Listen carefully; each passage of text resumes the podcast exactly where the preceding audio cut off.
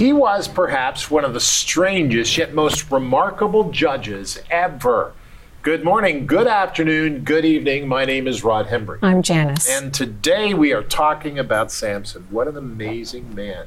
There's a secret that is revealed to a woman. We'll talk about that and much more later coming up. But Corey and Ryan are here to tell us what they're doing. Corey? I'm going to be taking a look at the people group of the Philistines as spoken of in this book of Judges. Ryan? What is the book of Judges really all about? Well, I can tell you this. It's more than just an account of Israel's dark history between Joshua's conquest of Canaan and the rise of King David. Yeah, it's very interesting. And a judge is somebody who is a moral leader. So that's very interesting. Uh, okay, Janice, what'd you do? My segment today is called Who's Your Support? All right, very good. Well, my support is God, and uh, we want to encourage you to read his word. We're going to do that in just a second. And as we do, open up your Bible and listen to what the Lord says to you.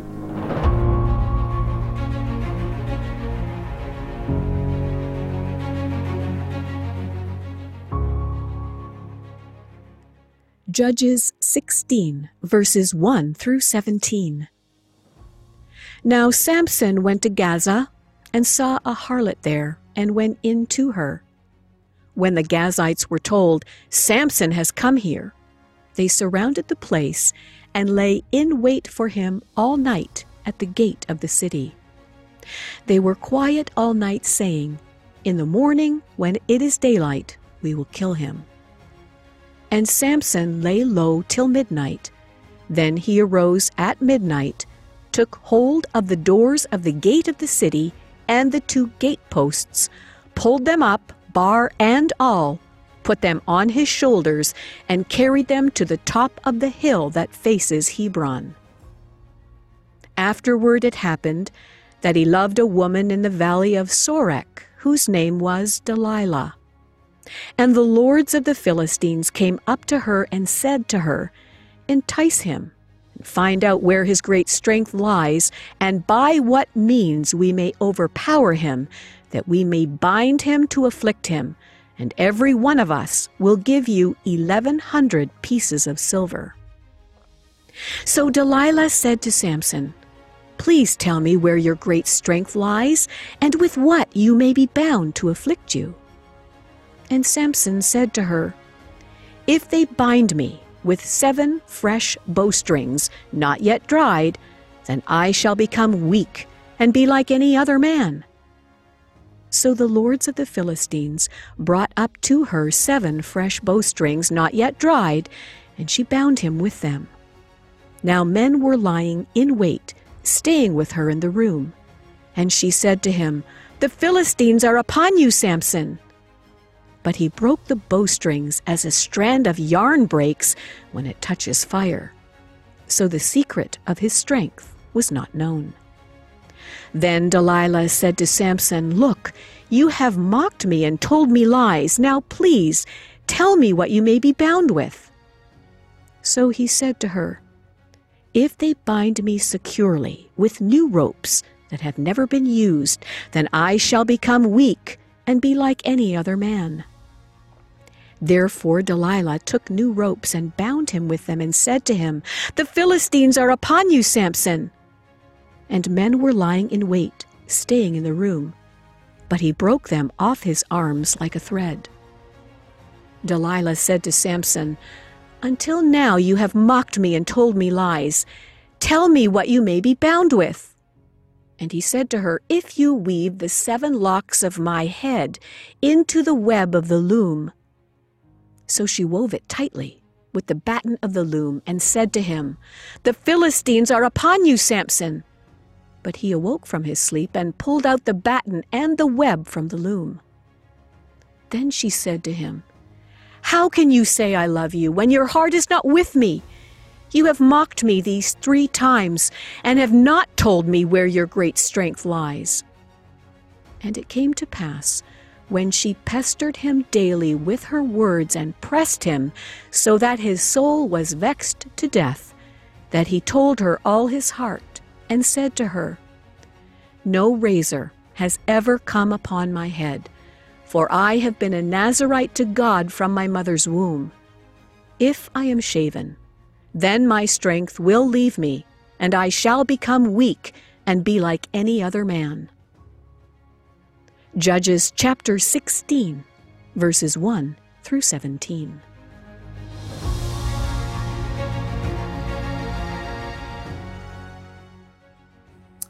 Judges fourteen, fifteen, sixteen, and seventeen.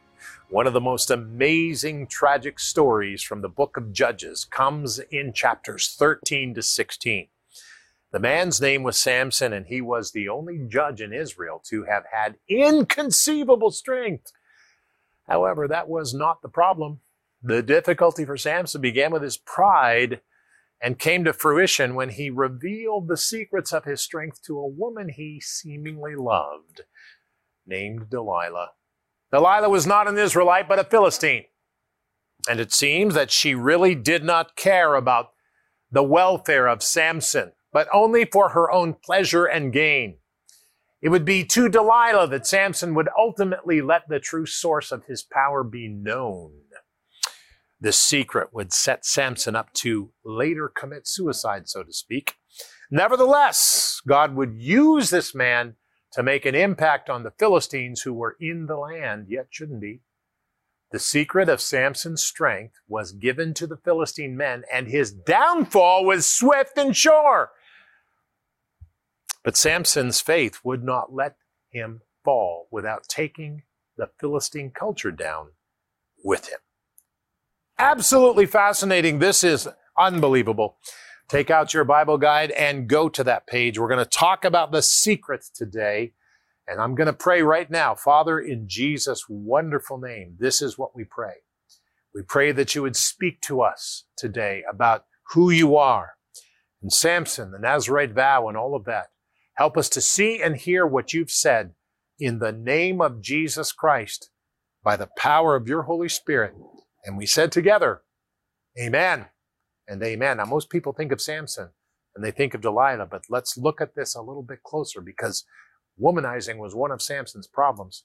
From Judges chapter sixteen, verses one to three. Now, Samson went to Gaza and saw a harlot there and went to her. And when Gazites were told, "Samson has come here," they surrounded the place and lay in wait for him all night at the gate of the city. They were quiet all night, saying, "In the morning, when it's daylight, we will kill him." And Samson lay low till midnight, and then he arose at midnight, and he took hold of the doors of the gate of the city and the two gateposts and pulled them up, bar and all, and put them on his shoulders and carried them to the top of the hill that faced Hebron. This guy was strong. Samson's strength was stunning. Now, God gives supernatural endurance and strength in our faith when we do His will, beloved. God helps us be strong. And there are many people we know who know the Lord and love the Lord, and they're strong. But what is it that got Samson? What is it that got him in the end? Very interesting. Judges chapter sixteen, verses four and five say, "Afterward it happened that he loved a woman in the valley of Sorek, whose name was Delilah. And the lords of the Philistines came up to her and said to her, 'Delilah, entice him and find out where his great strength lies, and by what means we may overpower him, that we may bind him to afflict him, and every one of us will give you eleven hundred pieces of silver.'" Wow. Delilah was paid off by the Philistine men to gain Samson's source of power. The love of money is the root of all kinds of evil. And let me tell you something. That's First Timothy six. The love of money is the root of all kinds of evil. I, I want to tell you, we, we are not here designed just to make money. We're here designed to learn the eternal principles of God, to commit our lives to the Lord, and to do things His way. That's what's important to us. Let's get that back as the center of our thinking. Let's follow God and learn what He does, because that's important. Now, if we don't, things are going to change. Let's read on. This is Judges chapter sixteen, verse six to seventeen, a long read. "So Delilah said to Samson, 'Please Tell me where your great strength lies, and with what you may be bound to afflict you.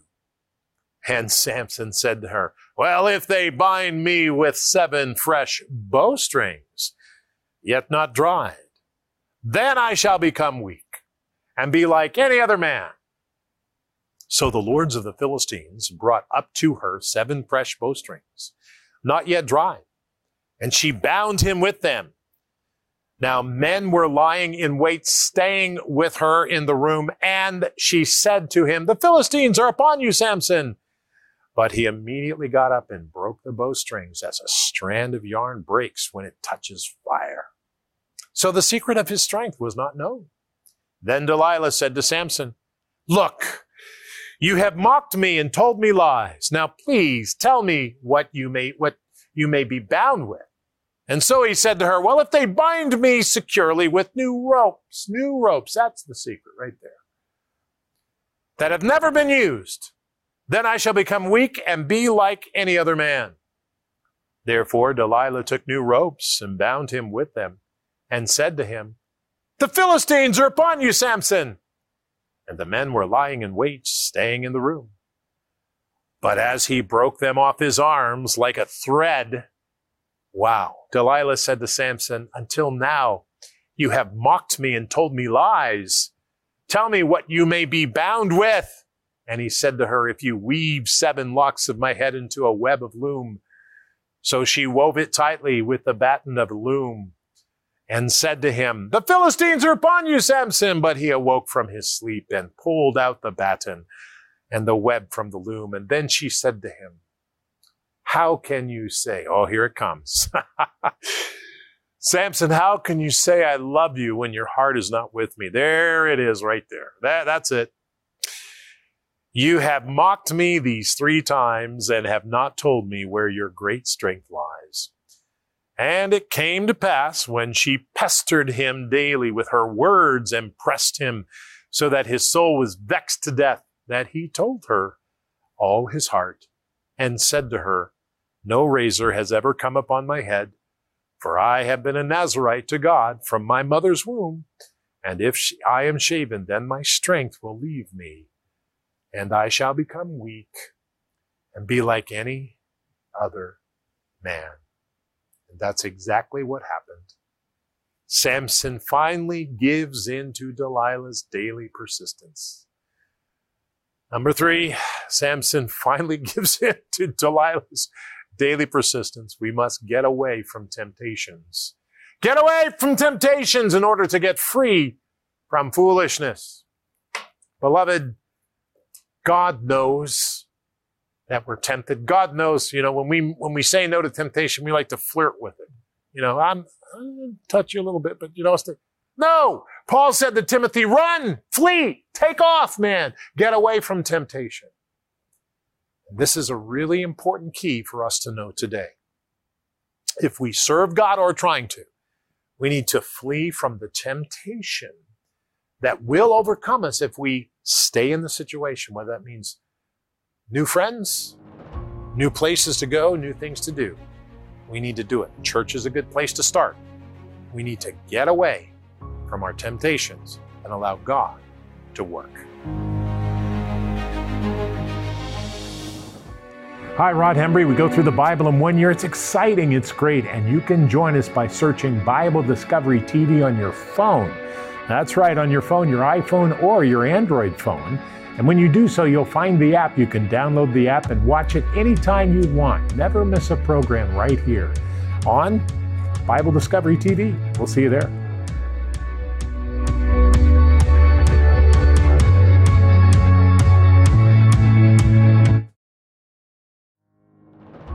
Well, it's time now to carry on with our Bible study. And you know, we've been reading through the book of Judges. And to go along with that, I thought it would be really helpful to ask a fundamental question.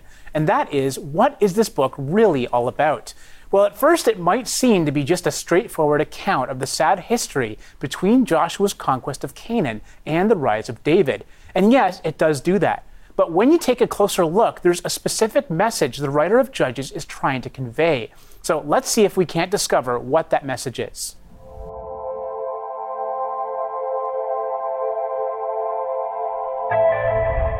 On the surface, Judges appears to be a simple and straightforward account of Israel's dark history between Joshua's conquest of Canaan and the rise of David. As a matter of fact, apart from the brief story of Ruth, Judges provides the only extant account of this particular time period.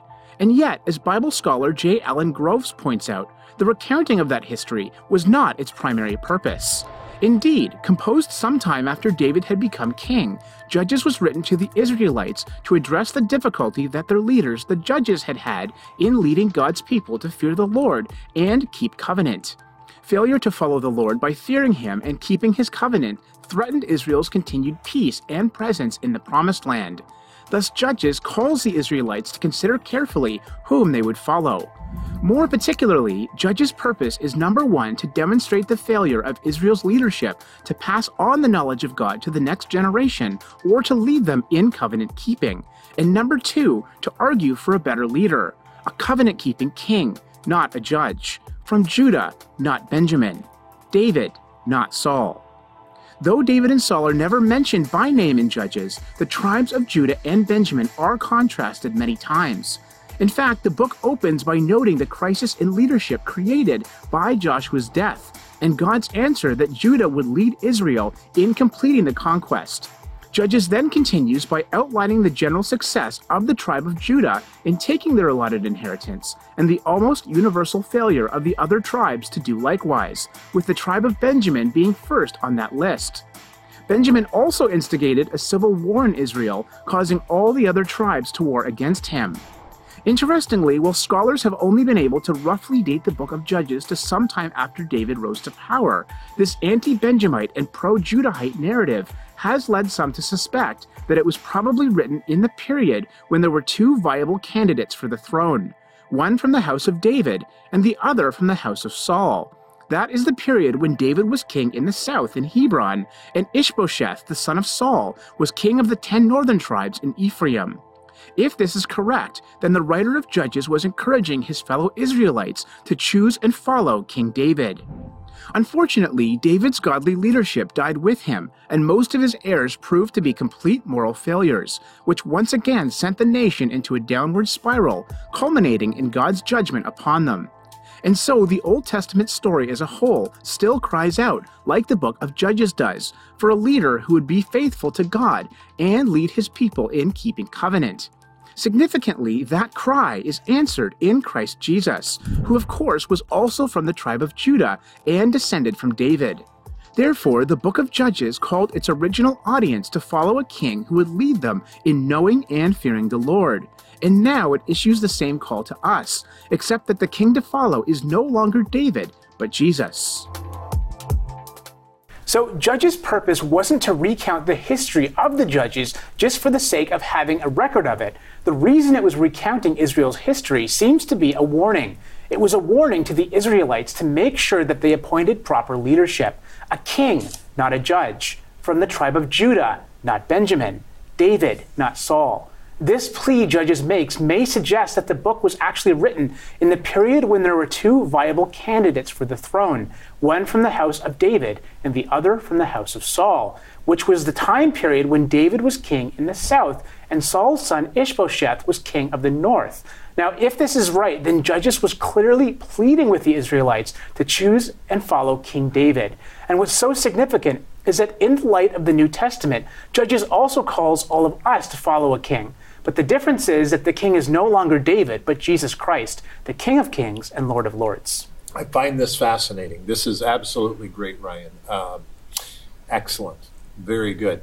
And when we when we make the decision of who to follow, we are committed to that person. And that's the decision that we are making in these days, right now, in the time of grace. Mm-hmm. Uh, of course, between Jesus Christ or not. And uh, so for sure, the enemy of our soul is real, but Jesus Christ is also real. Very interesting. Make your decision today. Corey? Well, continuing to speak about enemies, we see in the book of Judges that often the enemy of Israel was Israel herself. You know, not great.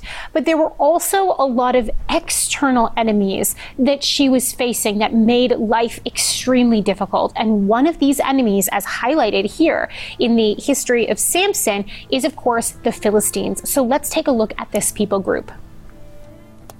In the Bible, the Philistines show up in the book of Judges as fierce enemies of Israel. Their attacks and military pressure was so great that it eventually caused the Israelites to demand a king, trading their tribal, judge-oriented government structure for a more traditional one. Archaeological remains from their cities agree with the Bible that the Philistines occupied the coastal land of Canaan without any major pushback for about one hundred fifty years, until the time of King David. But how did they get there? Today, there is general agreement among scholars that the Philistines were settled in Canaan as Egyptian garrison troops after they were defeated by Pharaoh Ramses the third.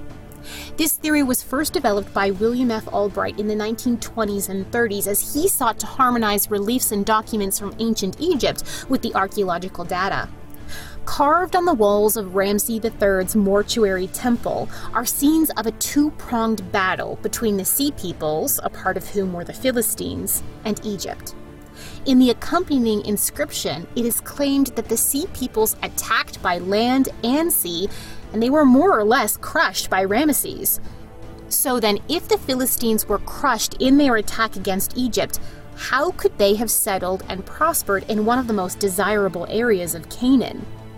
In the most remarkably preserved Egyptian papyri known today, also dated to the reign of Ramses the third, the fate of the Sea Peoples is said to have been forced servitude and resettlement in Egyptian strongholds.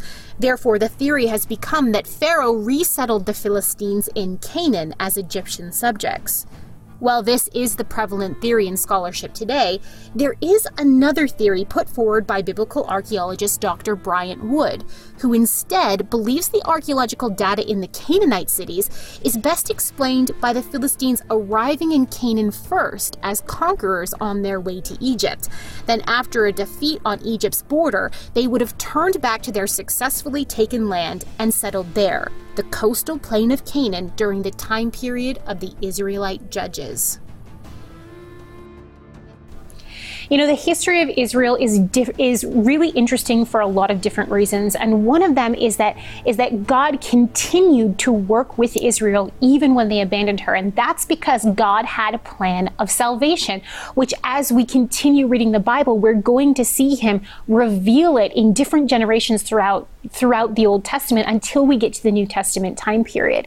Now, I uh, there are a lot of external enemies of Israel, and like I was saying, even internal enemies of Israel. But the purpose of these enemies is not to be some sort of, you know, sporting event where we take the side of the good guys and they're always the bad guys, they're people. Uh, but we see through this history revealed how God still continued to work with Israel, how God chose to rescue Israel time and time again, you know, for the purpose of His kingdom and for the purpose of saving humanity. So it's it's a good thing to keep that in mind uh, as we continue reading through the Bible. And I think that the Lord continues to show us that uh, we're making a decision now. The time is, in my view, how I think the time is coming to a place where the decision will be made and God will reveal Himself and all of that. That's going to be very interesting because there will come an end. And uh, so make sure that you decide uh, to follow Jesus Christ. He's the one. So decide that, Jen. Well, we're in this really interesting portion of Judges chapter sixteen, and a lot of focus is always put on Samson and Delilah, but I want to take it in a little bit different direction today. And we see here that uh, Samson had revealed where his strength was from. The Philistines captured him, and on this particular day, the Philistines and the lords of the Philistines gathered together to offer a great sacrifice to Dagon, their god, and to rejoice. And they went into Dagon's temple to celebrate this. And it says, so it happened when their hearts were merry that they said, call for Samson that he may perform for us. So they called for Samson and they stationed him between the pillars of this temple. Later on, it says, Samson said to the to the lad who led him there, because they had put his eyes out, he was blind, let me feel the pillars which support the temple so that I can lean on them. Verse twenty-seven, now the temple was full of men and women. All the lords of the Philistines were there, about three thousand men and women on the roof watching while Samson performed. And as we learn later in this accounting, uh, he pushed out those pillars and everything crashed in. So Samson died and everybody that was attending in that temple also died. And so um, as I was reading up on pillars and temples in the New King James Study Bible, and Corey probably knows much more about this than I do, it says here, numerous temples from this era with the supporting pillars described here have been excavated. And it says many were built around a courtyard. The roof, supported by the pillars, was where the spectators would gather.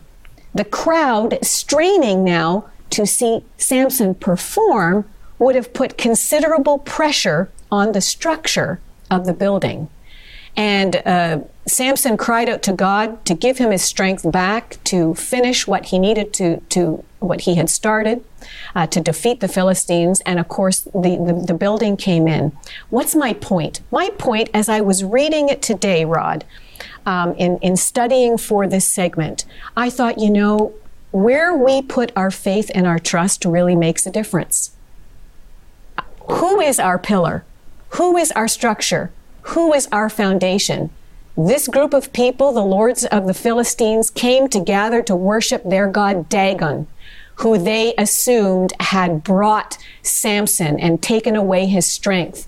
And they were rejoicing and worshiping this god Dagon, which has been known as a fish god. But Corey, if, if I understand correctly, there's been more study done on that, and it seems that he is possibly the god of grain yep. of that time, which have, would have made a lot more sense in the fact that they gave Samson a job that was usually given to slave women, and that was to grind grain. So the whole thing, when you get these dimensions together, it really makes the story uh, so much more meaningful. But here we see that the pillars were pushed down, and that structure and what they were depending on and watching and having merriment and, and worshiping their god Dagon was brought down to ruin. And so today, who is your foundation? Who is your pillar?